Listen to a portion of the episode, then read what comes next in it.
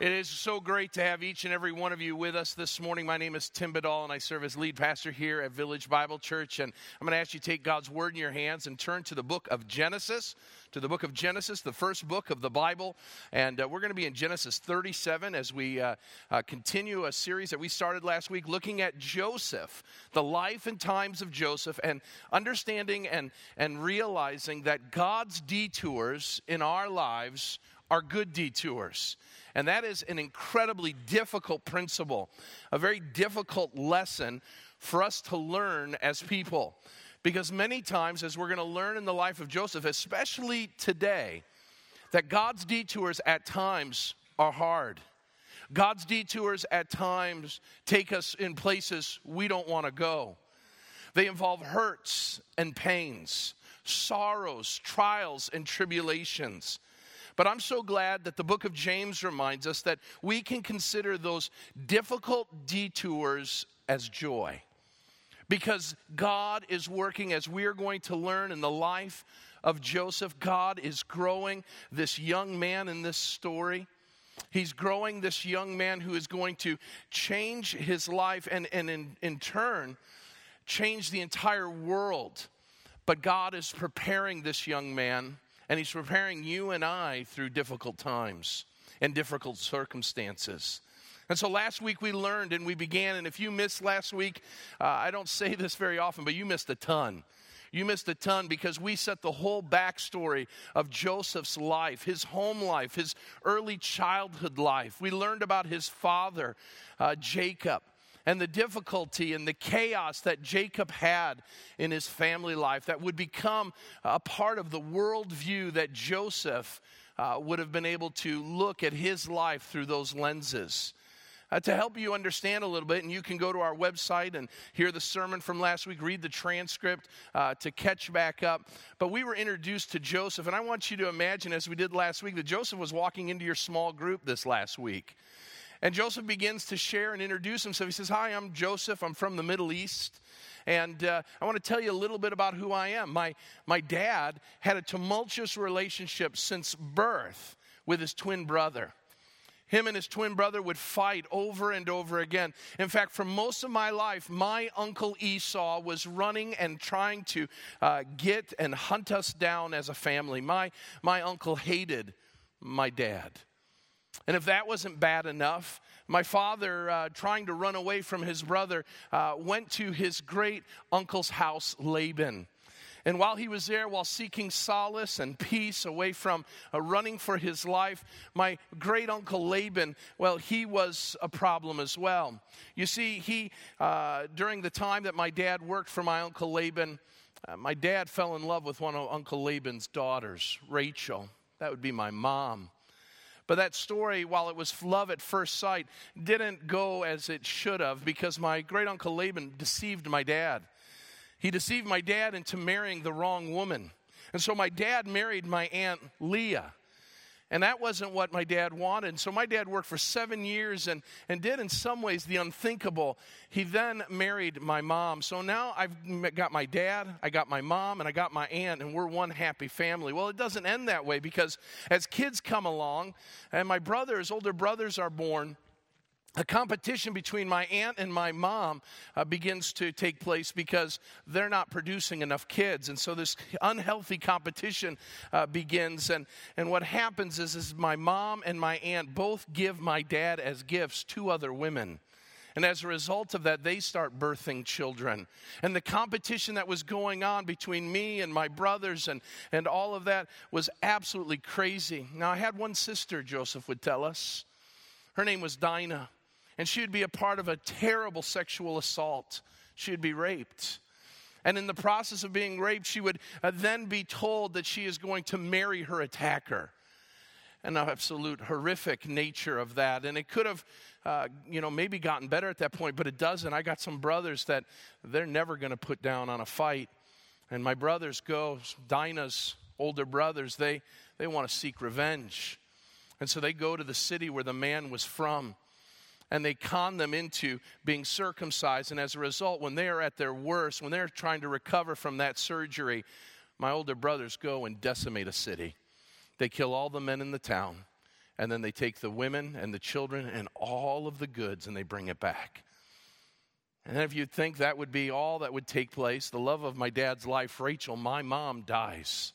She dies in giving birth to my younger brother, Benjamin. And here's the thing my home life, as you can tell, has been difficult, it's been hard. But to make it even harder, my father showed a greater love for me than all my brothers. And because of that, my brothers absolutely hate me.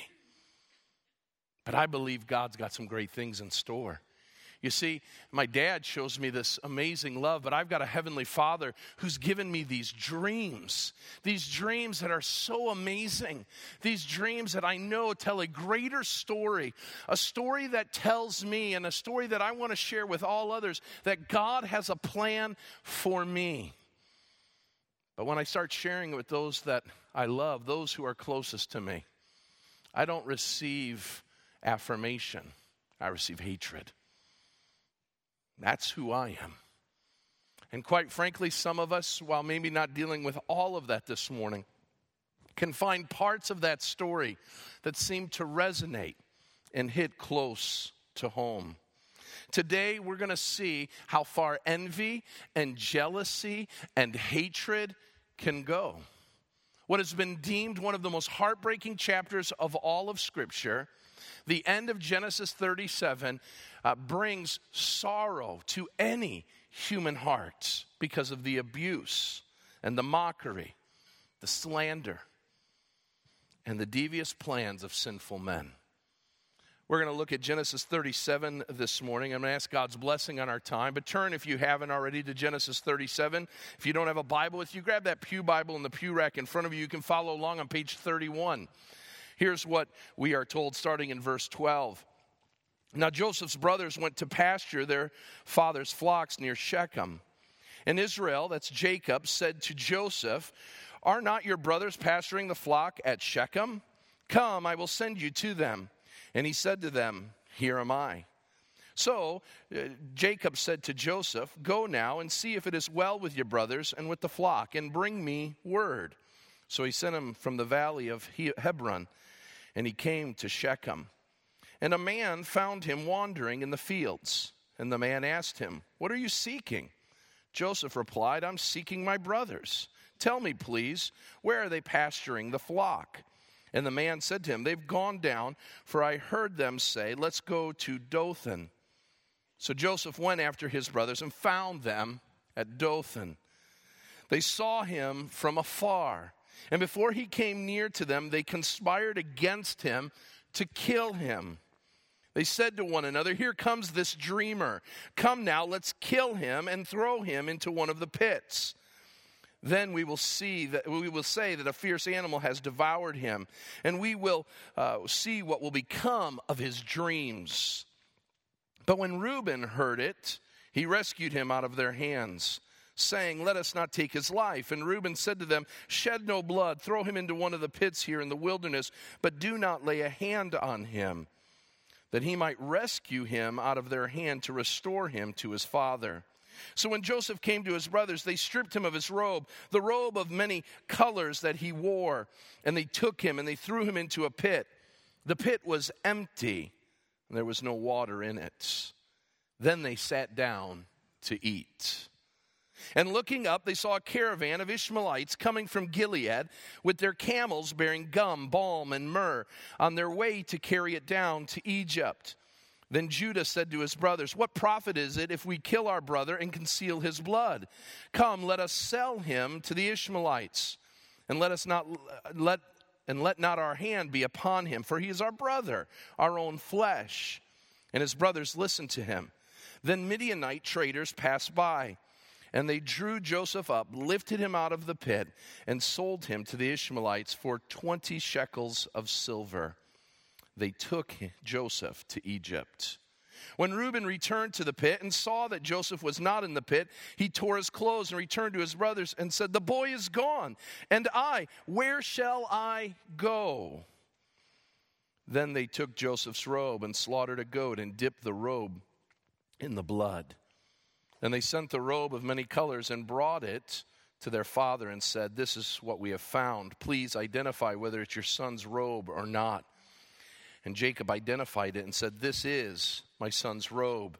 A fierce animal has devoured him. Joseph is without doubt torn to pieces. Then uh, Jacob tore his garment and put sackcloth on his loins and mourned for his son for many days. All his sons and all his daughters rose up to comfort him, but he refused to be comforted and said, Now I shall go down to Sheol to my son, mourning. Thus his father wept for him.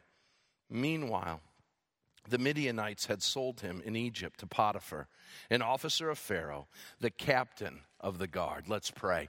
Father God, we open your word this morning because we believe your word is life. We believe your word is truth. And in a world of such lies, in a world of such debauchery, we recognize we need your truth this morning. And so, with minds attentive, hearts that are open, Lord, I pray that you would instill upon us the, the Word of God. Lord, allow me to back away so that your truth may be understood this morning. We know, Lord, that when we open your Word and we teach it, that lives are changed.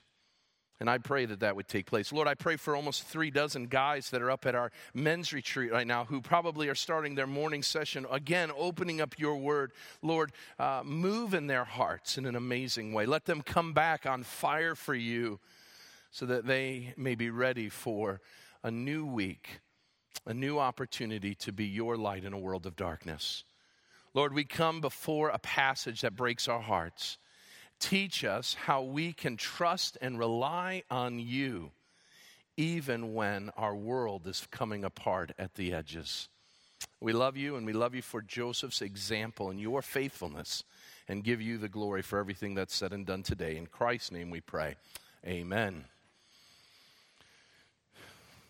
Author and Rabbi Harold Kushner was told by his doctors that his three year old son had a degenerative disease, a disease that he would not recover from.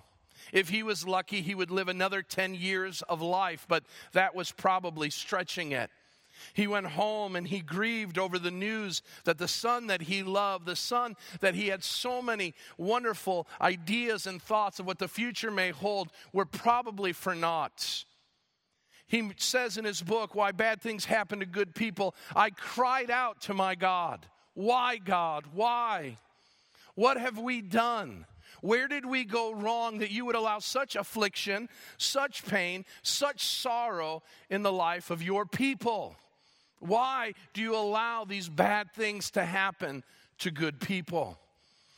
Those words would become uh, a part of an epic book that millions of people have turned to in their times of questioning on why a good God would allow hard things to take place in our lives. If you've been a Christ follower for any amount of time, you've asked that question. And I'm here to tell you that it's okay to ask those questions. A man after God's own heart, David, asked that question numerous times when bad things were happening, when things that he couldn't understand or explain were taking place in his life. I know at 14 years of age, as I shared last week at the death of my older brother, that I asked those questions. My parents are godly people. They were godly then, they're godly now. Why in the world, God, would you hurt people that love you so very much? It doesn't make sense. It didn't make sense to me at 14. It doesn't make sense at 40. God, why do you allow this? But then I turn to the pages of Genesis 37, and God says, My son, be still. Hold your tongue and watch what I'm going to do. How I use the most horrific of human events for my good and my glory. This morning, the best way to outline this passage, which is a big one in front of us, is to do so by using four words this morning. Four words that will set the trajectory of what we are going to see. We're going to see that Joseph sent, we're going to see that Joseph is sold, we're going to see that because of what takes place, there are people who are sad. And we are going to learn at the end of this story that Joseph is safe. To do so, let's look at the first word this morning sent. Joseph is sent. In verse 12, we are told uh, of what is transpiring. Now, his brothers went to pasture their father's flock near Shechem, and Jacob, Israel, said to Joseph, Are not your brothers pasturing at this flock? Come, I will send you to them. And Joseph said, Here I am. He says, Go now and see if it's well with your brothers with the flock and bring me word. So he sends them off. Now, I want you to recognize this morning that as we look at this passage, it's easy to go to the brothers right away and the treacherous act that they do to their brother and to sit there and camp there. But Moses, who's the author of this, is telling us the real life events of Joseph and his family. And Moses says, I want you to recognize that there's an important part of the story, and don't be so quick to go by it as if it's meaningless. Joseph was sent. Joseph was sent by his father to do what many people in that time and day would have understood as an everyday task go check on your brothers. I can't tell you how many times as a parent I've said that to one of my children. Go check on your brothers. It's too quiet down there. Something's going on. So Joseph is sent. I want you to recognize this morning that there's no dilly dallying. There's no complaining. There's no gee whiz, Dad, I'm finishing my Clash of Clans. Give me a second. He says, Dad, I'll go. There's no delayed obedience, which I've told you over and over again. Delayed obedience is instant disobedience. But there's none of that. Joseph says, I will go. I want you to recognize the first lesson that we learn from this part of the scriptures we must be obedient.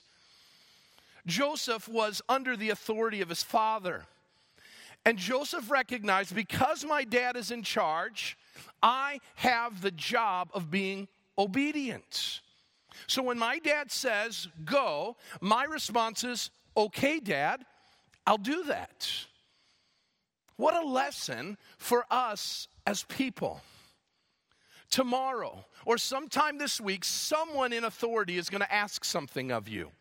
Maybe it'll be your boss. Maybe it'll be a parent. Maybe it'll be someone in leadership over you. And they're going to say, Hey, I need you to do this thing. And I want you to judge your response unto Joseph's. Is your response, Come on, I'm better than that? You could say someone else, I'm more important than that. Don't you know where I'm at on the organizational chart? I'm too big, I'm too important to do that menial task. Will you say, you know what? I just don't want to do it. I want to do my own thing, and you are infringing upon my rights and privileges. I don't want nothing to do with it. What Joseph reminds us of is when people who are in authority over us give us a command, our job should be, yes, I will do it. Now, I want you to recognize this morning that the task that Joseph had wasn't an easy one. And here's why Joseph has already had some run ins with his brothers.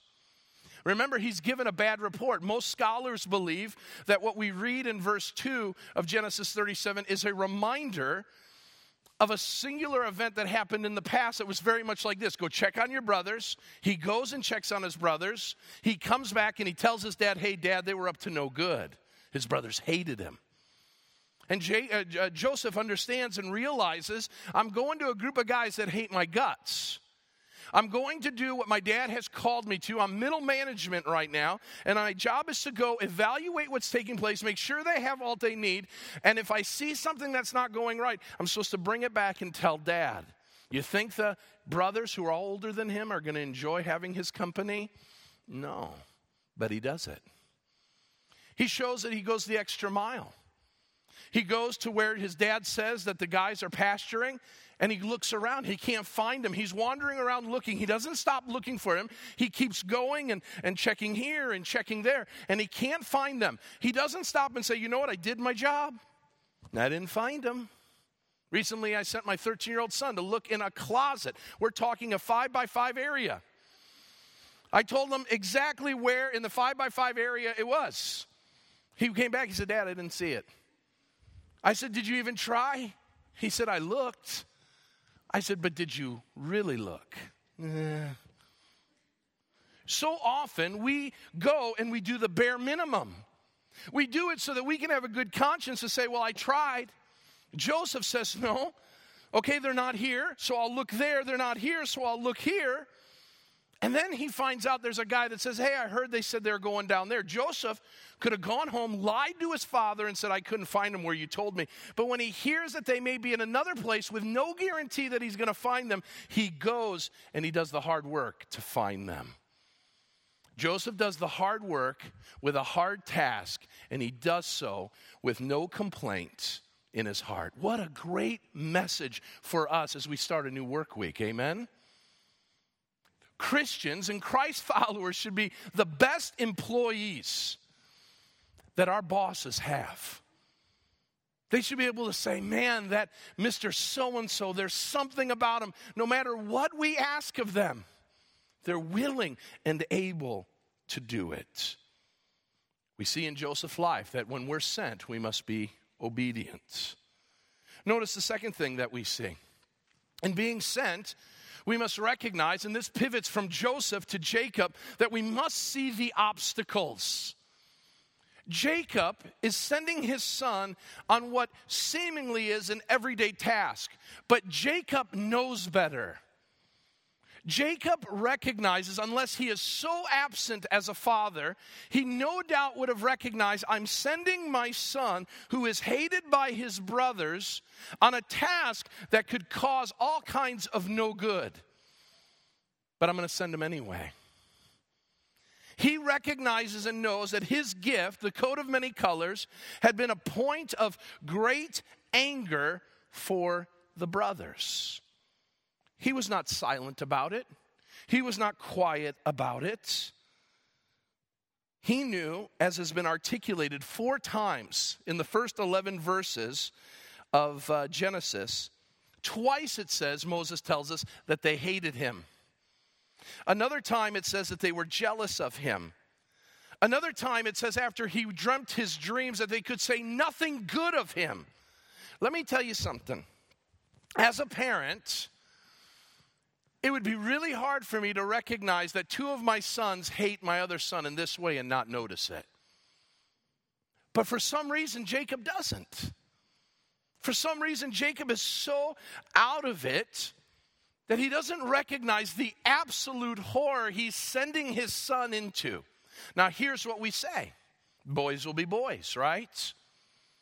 I mean, it really can't be that bad. They'll never do anything like that.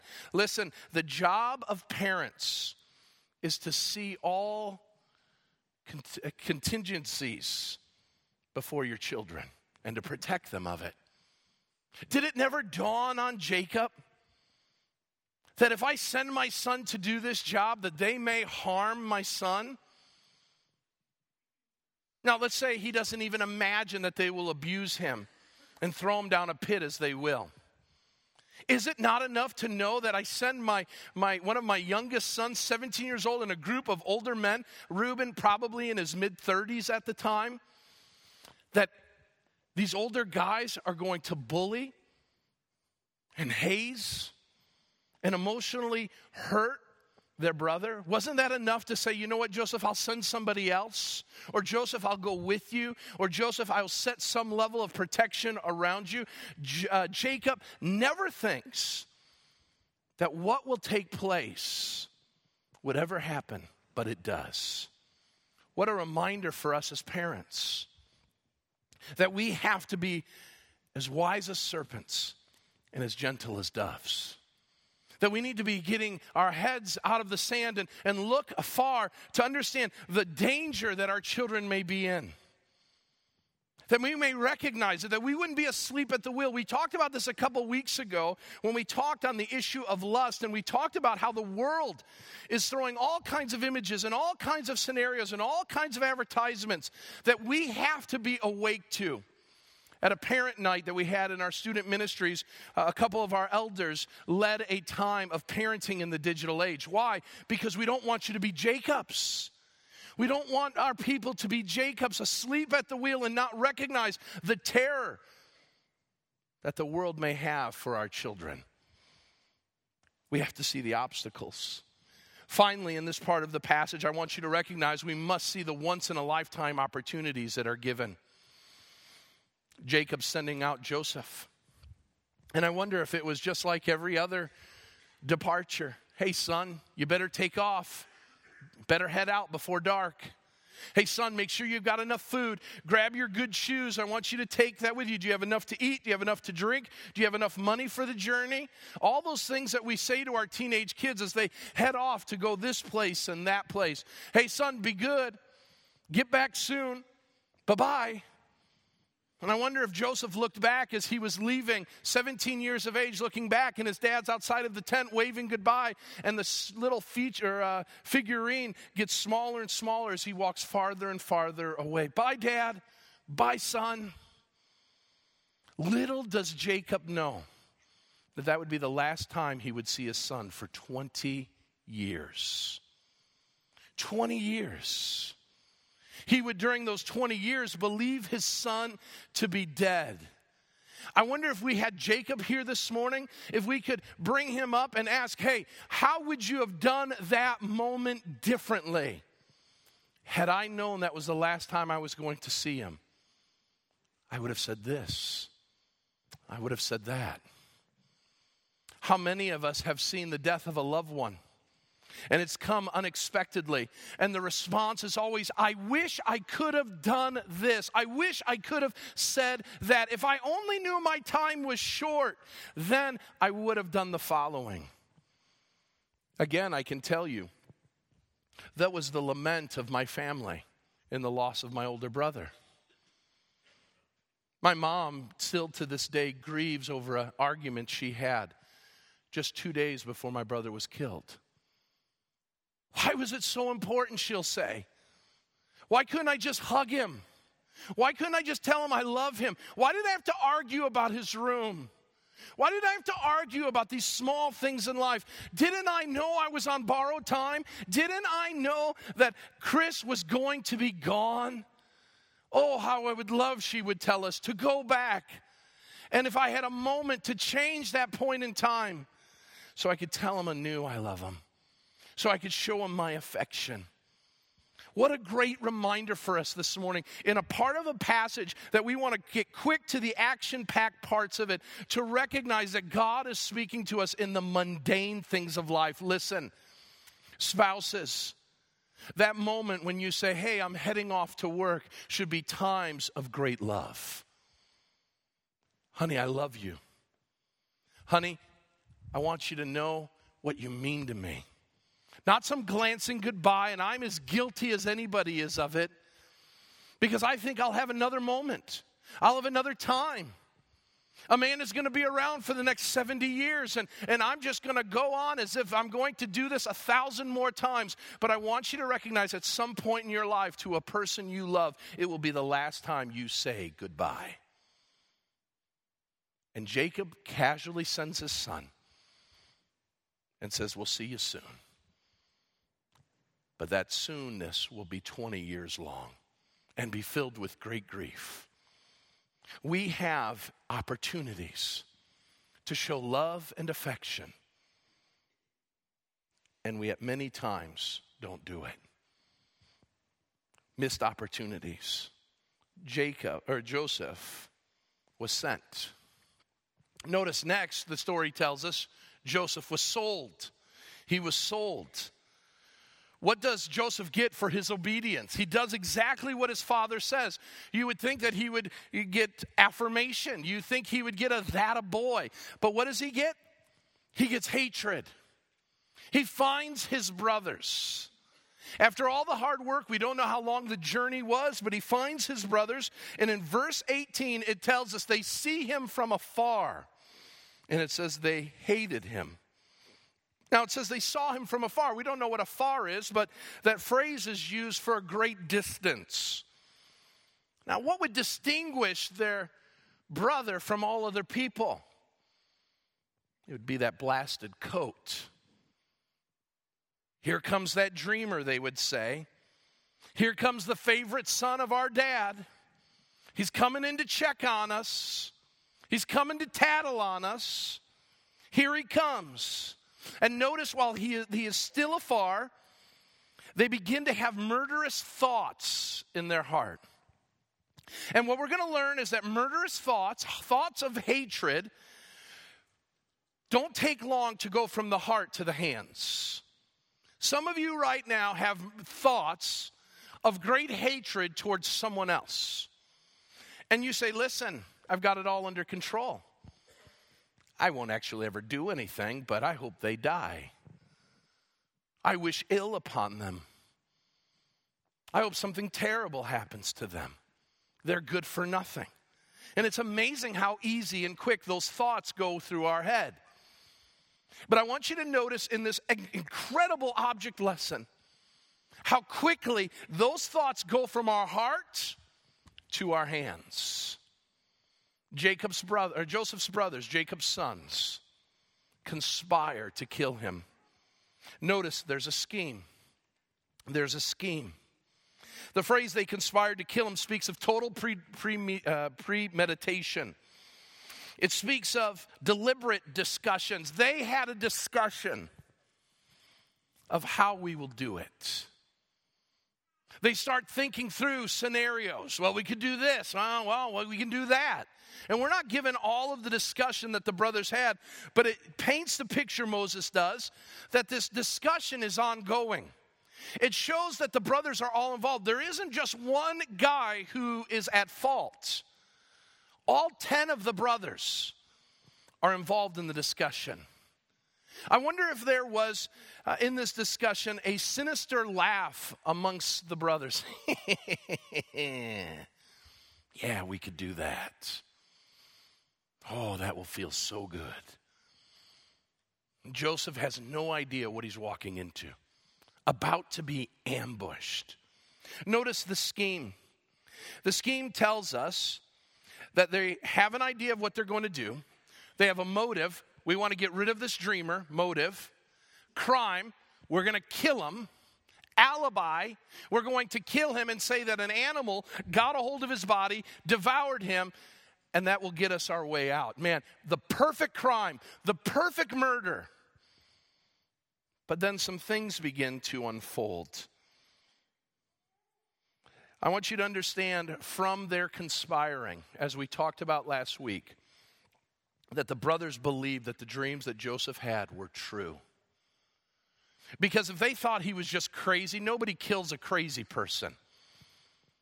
But they said, let's see what, what these dreams will come of it when he's dead. Not only were they murderous thoughts towards Joseph, they were rebellious thoughts against the providential plan of Almighty God.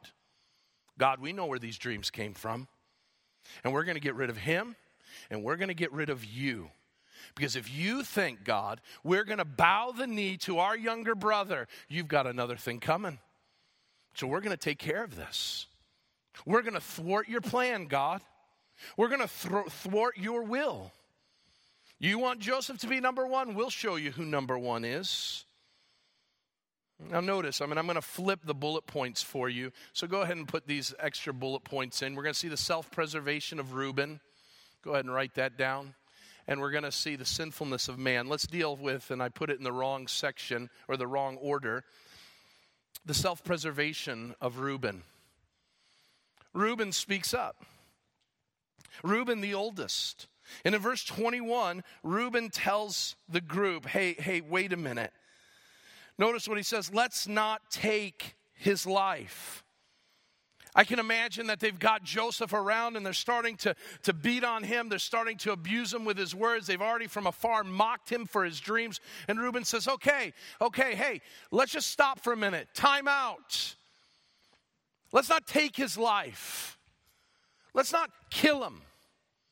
Let's do something else. Let's throw him into a pit, verses 21 through 24 says. Now, I want to interject here for a moment. As we learned last week, Reuben is not a very nice guy. Reuben has done some bad things. Reuben was the one who led the, led the uh, um, genocide uh, of the city and all its men because of Dinah's rape. Reuben is the oldest son who tries to usurp his father's birthright by sleeping with one of his father's concubines. So Reuben is a bad character, he's a bad seed. But it would seem this morning that Reuben has got a new lease on life. Let's not kill Joseph. Let's make sure that we get rid of him, but let's, let's be kind to him. And, and there's a plan that Reuben has. Reuben has a plan that the text tells us we'll put him into a pit, and when my brothers aren't watching, I'll take him and I'll return him to my father. Now, why would he do that? Let's look at a couple things. Number one, could it be that Reuben is repentant over his original sins and now is showing a picture of godliness? Well, I don't want to paint anybody in a bad light because I don't want anybody to do that to myself. I struggle with that. And one of the reasons why I struggle with it is that his response is muted. And a repentance response is a response that says, Listen, why would we do such a thing? I have sinned greatly against my father. I've gone against his wishes and killed an entire city. I've gone against his wishes and slept with one of what would should be deemed my, his wife. I've done terrible things and it's done me no good. So, brothers, stop what we're doing. Let's cease and desist and let our brother alone. He doesn't say that. He formulates a plan, by the way, that doesn't go the way he wants it to, for I believe another reason. He sees an opportunity for a new lease on life with his father. If I bring that favored son home, then I'll be in good graces. I can use this as an opportunity uh, to be elevated back to the firstborn. I can uh, receive back. If I bring the favorite son back, maybe I might get the birthright back that was given to Joseph in the appearance of the coat of many colors. So, Reuben, in my, all my belief, is doing what Reuben does, looking out after number one. And he's using an opportunity to get back on the right track, to get back to where he wants to be. It doesn't happen that way. Verses 29 and 30, he comes to the pit trying to rescue him, and he's gone. And I want you to notice his response, I believe, is a selfish one. What will happen to me? What am I going to do? He doesn't give a, a rip about what happened to Joseph. He cares only about himself. And what a great reminder for us as Christians that we are not number one. That our plans and our prerogatives aren't first. Reuben reminds us of the selfishness of an individual. Notice the sinfulness of men, it gets uglier. They throw him in a pit. Let's stop and say how evil this group of men must have been. It has been said in all of Scripture there is not more evil of a group of men than maybe the mob that yells to Pontius Pilate, Crucify Jesus. How can a group of brothers, is there not one good apple amidst a basket of rotten to the core individuals? Is there not one who will stand and say, This guy's innocent, we've got the problem? No, all 10 of them in one accord are saying, Let's get rid of him. Wicked to the core. What a vicious attack. Their evil is compounded by a couple things. Their evil is compounded first. Instead of killing him quickly, they choose to kill him in a more excruciating way. The text tells us. Let's throw him in a pit. Moses tells us that the pit has no water in it. Why would Moses tell us that? Why is Moses so concerned that there's no water in the pit? Because if there's no water, there's no drink. And if there's no drink, there's drought. And where there's no drought, excuse me, there's dehydration. And where there's dehydration, there is a merciless death before you. It would be far better for me to be killed by a lion in violence than to die that excruciating death. They would throw him down a pit. No, no doubt this pit is not two, three feet down, right? Let's say at best it's a 10 foot drop, at worst 20, 30 feet drop. What would happen to a body as it falls to the ground? Does it hit the side of the pit a couple times on the way down? Does it bang his head? Does it crack a rib? Does it break a leg? What did that thud sound like when Joseph hits the ground? What are the screams of anguish of a 17 year old boy who has been thrown down a great ravine? They're evil. Third, they would do this horrific act in what would seem absolutely callous. The text tells us, notice in the passage, that after they do this, they would sit down and eat. Their brother, no doubt, is yelling for his life. They're sitting around the hole and, and they know what they've done. We've just harmed our brother. Can I tell you, we harmed our younger brother numerous times as a Badal family. My older brother my younger brother, we once told our younger brother that he could swing so high um, that he could do a total flip around the bar and he would be okay. To which he tried. The chain did the yank that when you start getting high enough, it starts giving slack. He literally fell off the back of the swing over the bar onto asphalt and got a concussion. I can assure you, in that moment, as sinful as we were, and we were sinful, that we didn't stop when he was on the ground and eat. Pass a hot dog, Chris. All right, yeah, isn't this great?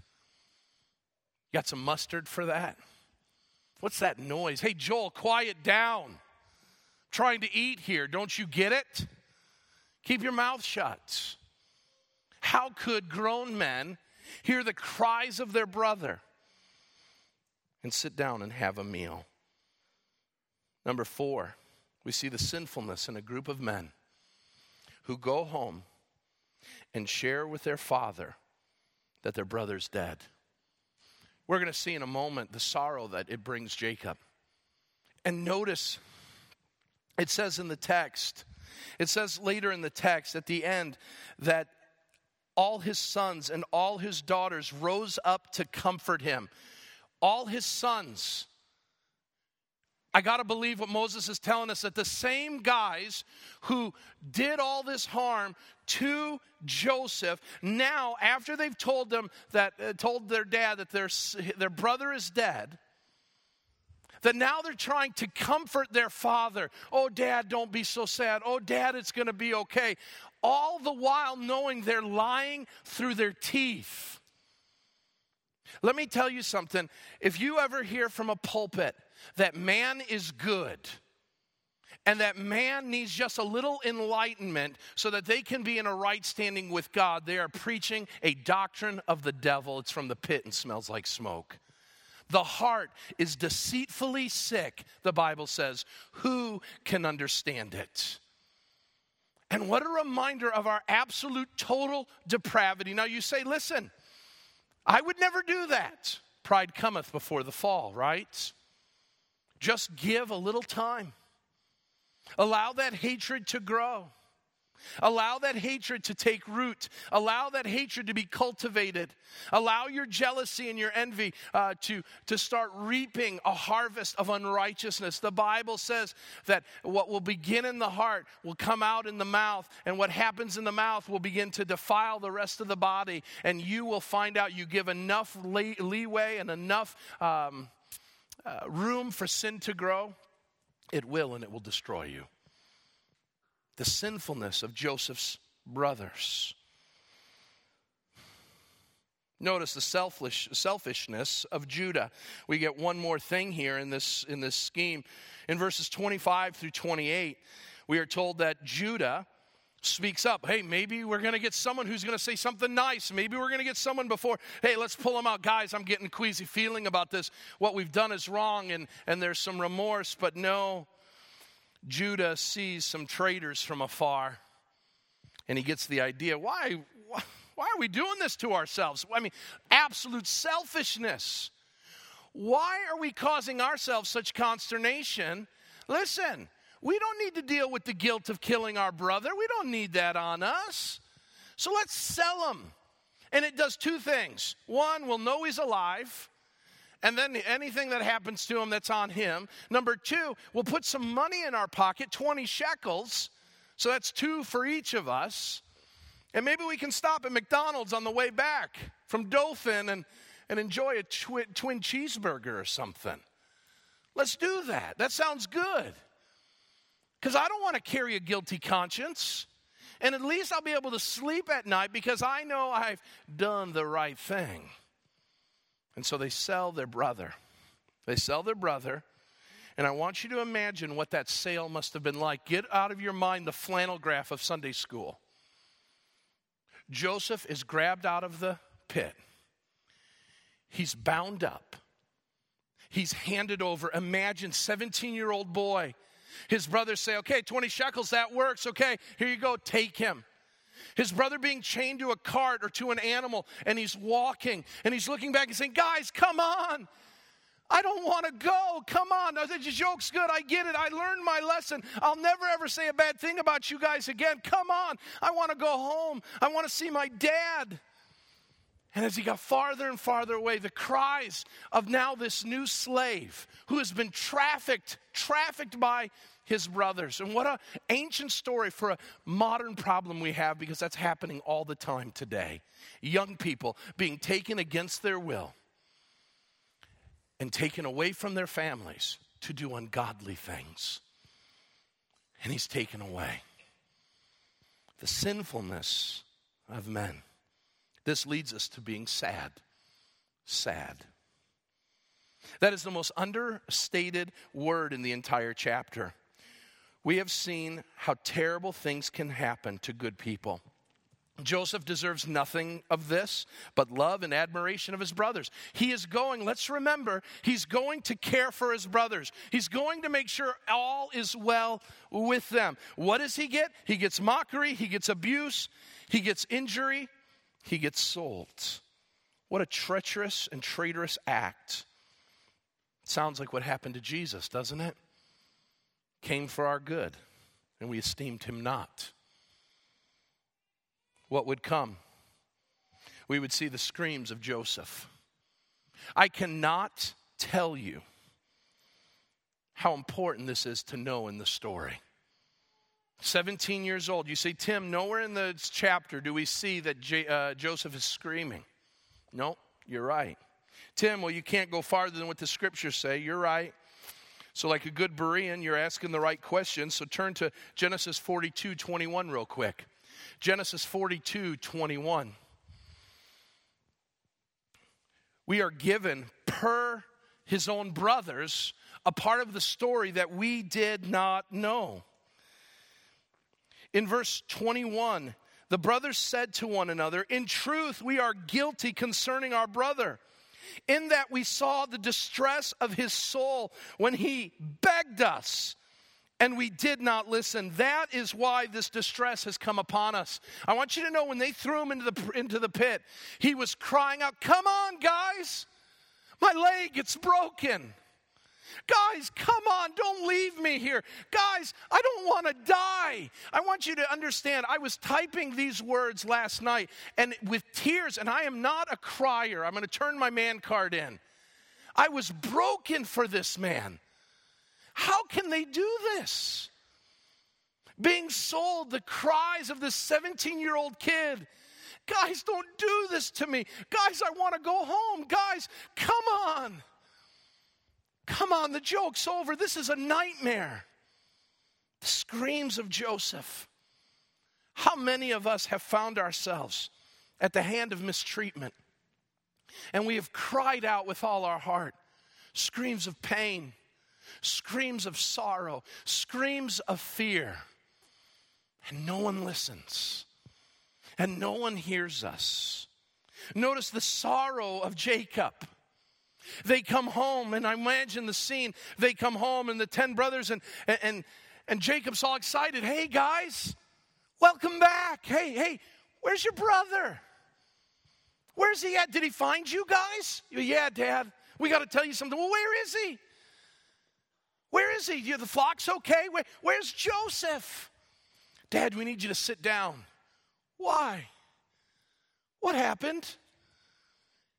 Dad, we found this coat as we were coming back from Dothan.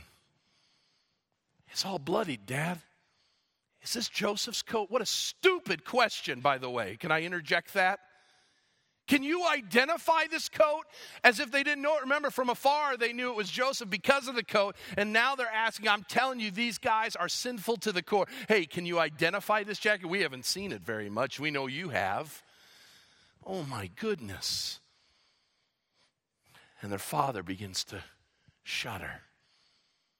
He falls to the ground and he begins to weep. I want you to understand that these are not shedding a couple tears.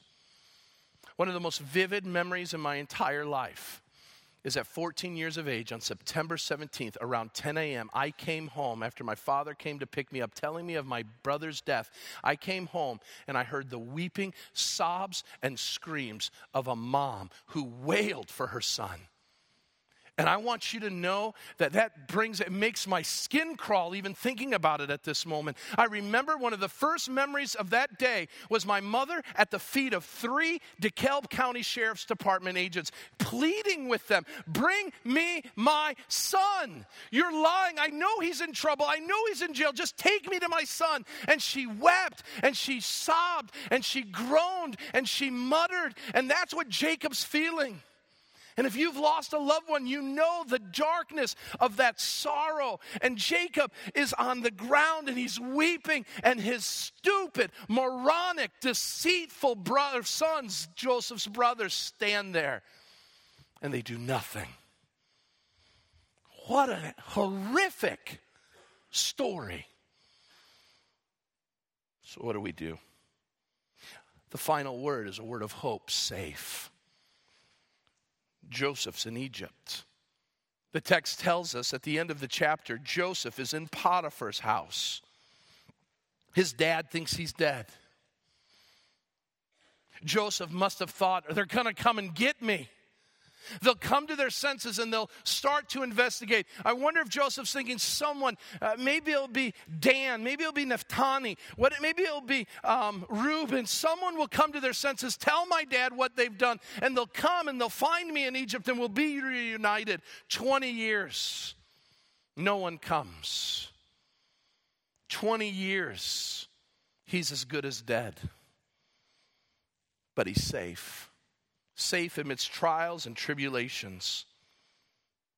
None of the family knew where Joseph was, but I want you to understand God did. And maybe today you're suffering mistreatment and struggle, and you're wondering, does anybody know? You're screaming cries of sorrow, and you're wondering, does anybody listen? And maybe nobody is in a human standpoint, but God is. And I want you to know a couple things why you are safe right now in your hardship, why you are safe when bad things happen to good people, is because number one, of God's positioning. God's positioning. We see the sovereignty of God in all of this. I want you to notice just a couple pieces of what we would think are happenstance or coincidence to have Joseph exactly where he needs to be. First, the man who happens to hear the brothers have gone to Hebron. Joseph happens to run into somebody who knows where his brothers are at. Just happens to. He happens to hear. I heard that they were going this place. Notice the second thing that we see.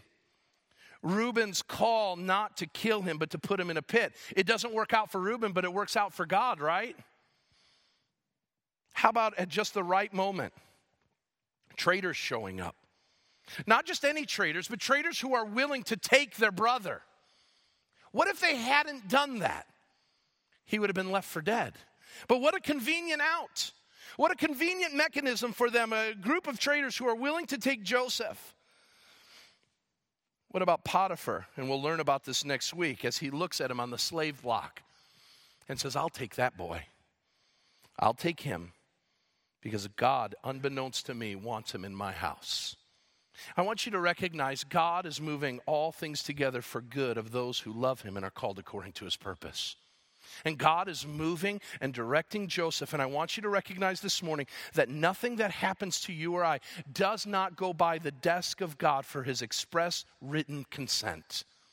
So, the trial you're struggling with, the death of a loved one, the loss of a job, the mistreatment at work, God has punched with his stamp. Listen, it's approved. The devil can't touch you, people can't hurt you without God saying, I'm going to allow it to happen.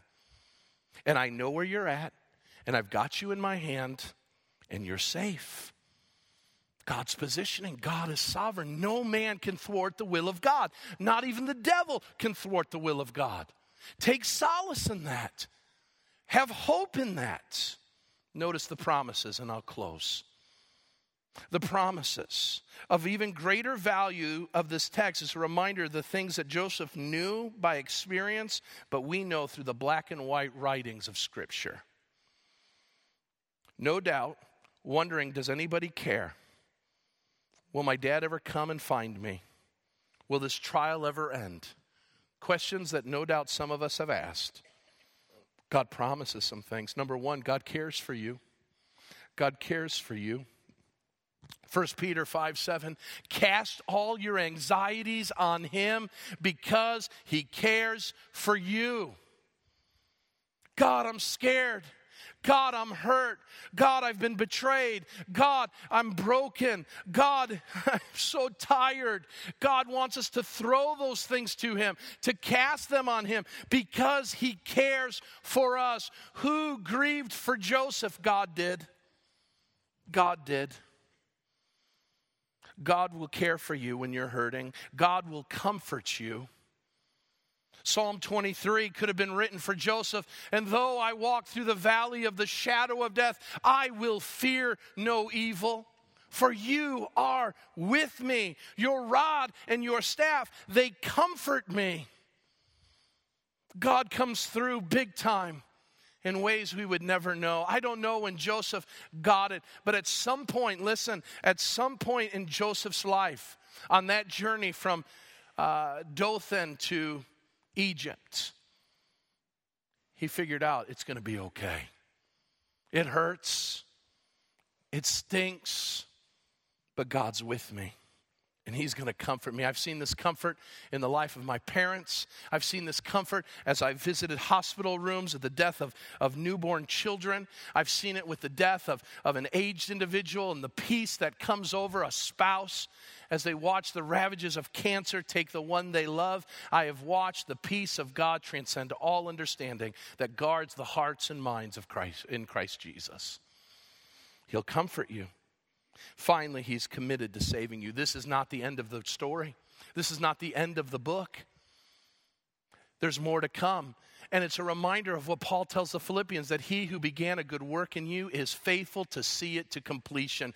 The pit is not the end for you, the pit is not the end. God has another chapter for you and he's writing the history. And as long as there's air in your lungs and there's function in your brains, God has a new day for you. And he will be with you every step of the way. He will not leave you nor forsake you. And he has you in the palm of his Father's hands, safe, so that you may be one day taken from this life into the arms of Almighty God. Why do bad things happen to good people? I don't know. But I know that it is a good and right thing to trust God in those times. And I pray that as I've learned this week, that you'll trust Him in the hard times as well. Let's pray. Father God, we come before you and we give you this, this passage and we say thank you for it. Oh, what it teaches us, how it changes us. Lord, I pray that we would take the troubles and tribulations of our life and we'll give them over to you as difficult as they may be, I pray, Lord, that as we go from this place and the mistreatment that we may feel, the persecution that may come, the trials that may befall us this week, that we will know as Joseph did that we are safe in your arms. And though we ask the questions why, we will be settled to know you are good and your love for us endures forever. Send us forth with that peace today, Lord. Send us forth amidst trials that we might consider them joy because of what they can mean for us. Now send us out, Lord. We pray in peace. Let us fellowship with one another, we ask. And it's in Christ's name we pray. And all God's people said, Amen. God bless you all. You are dismissed. Thank you.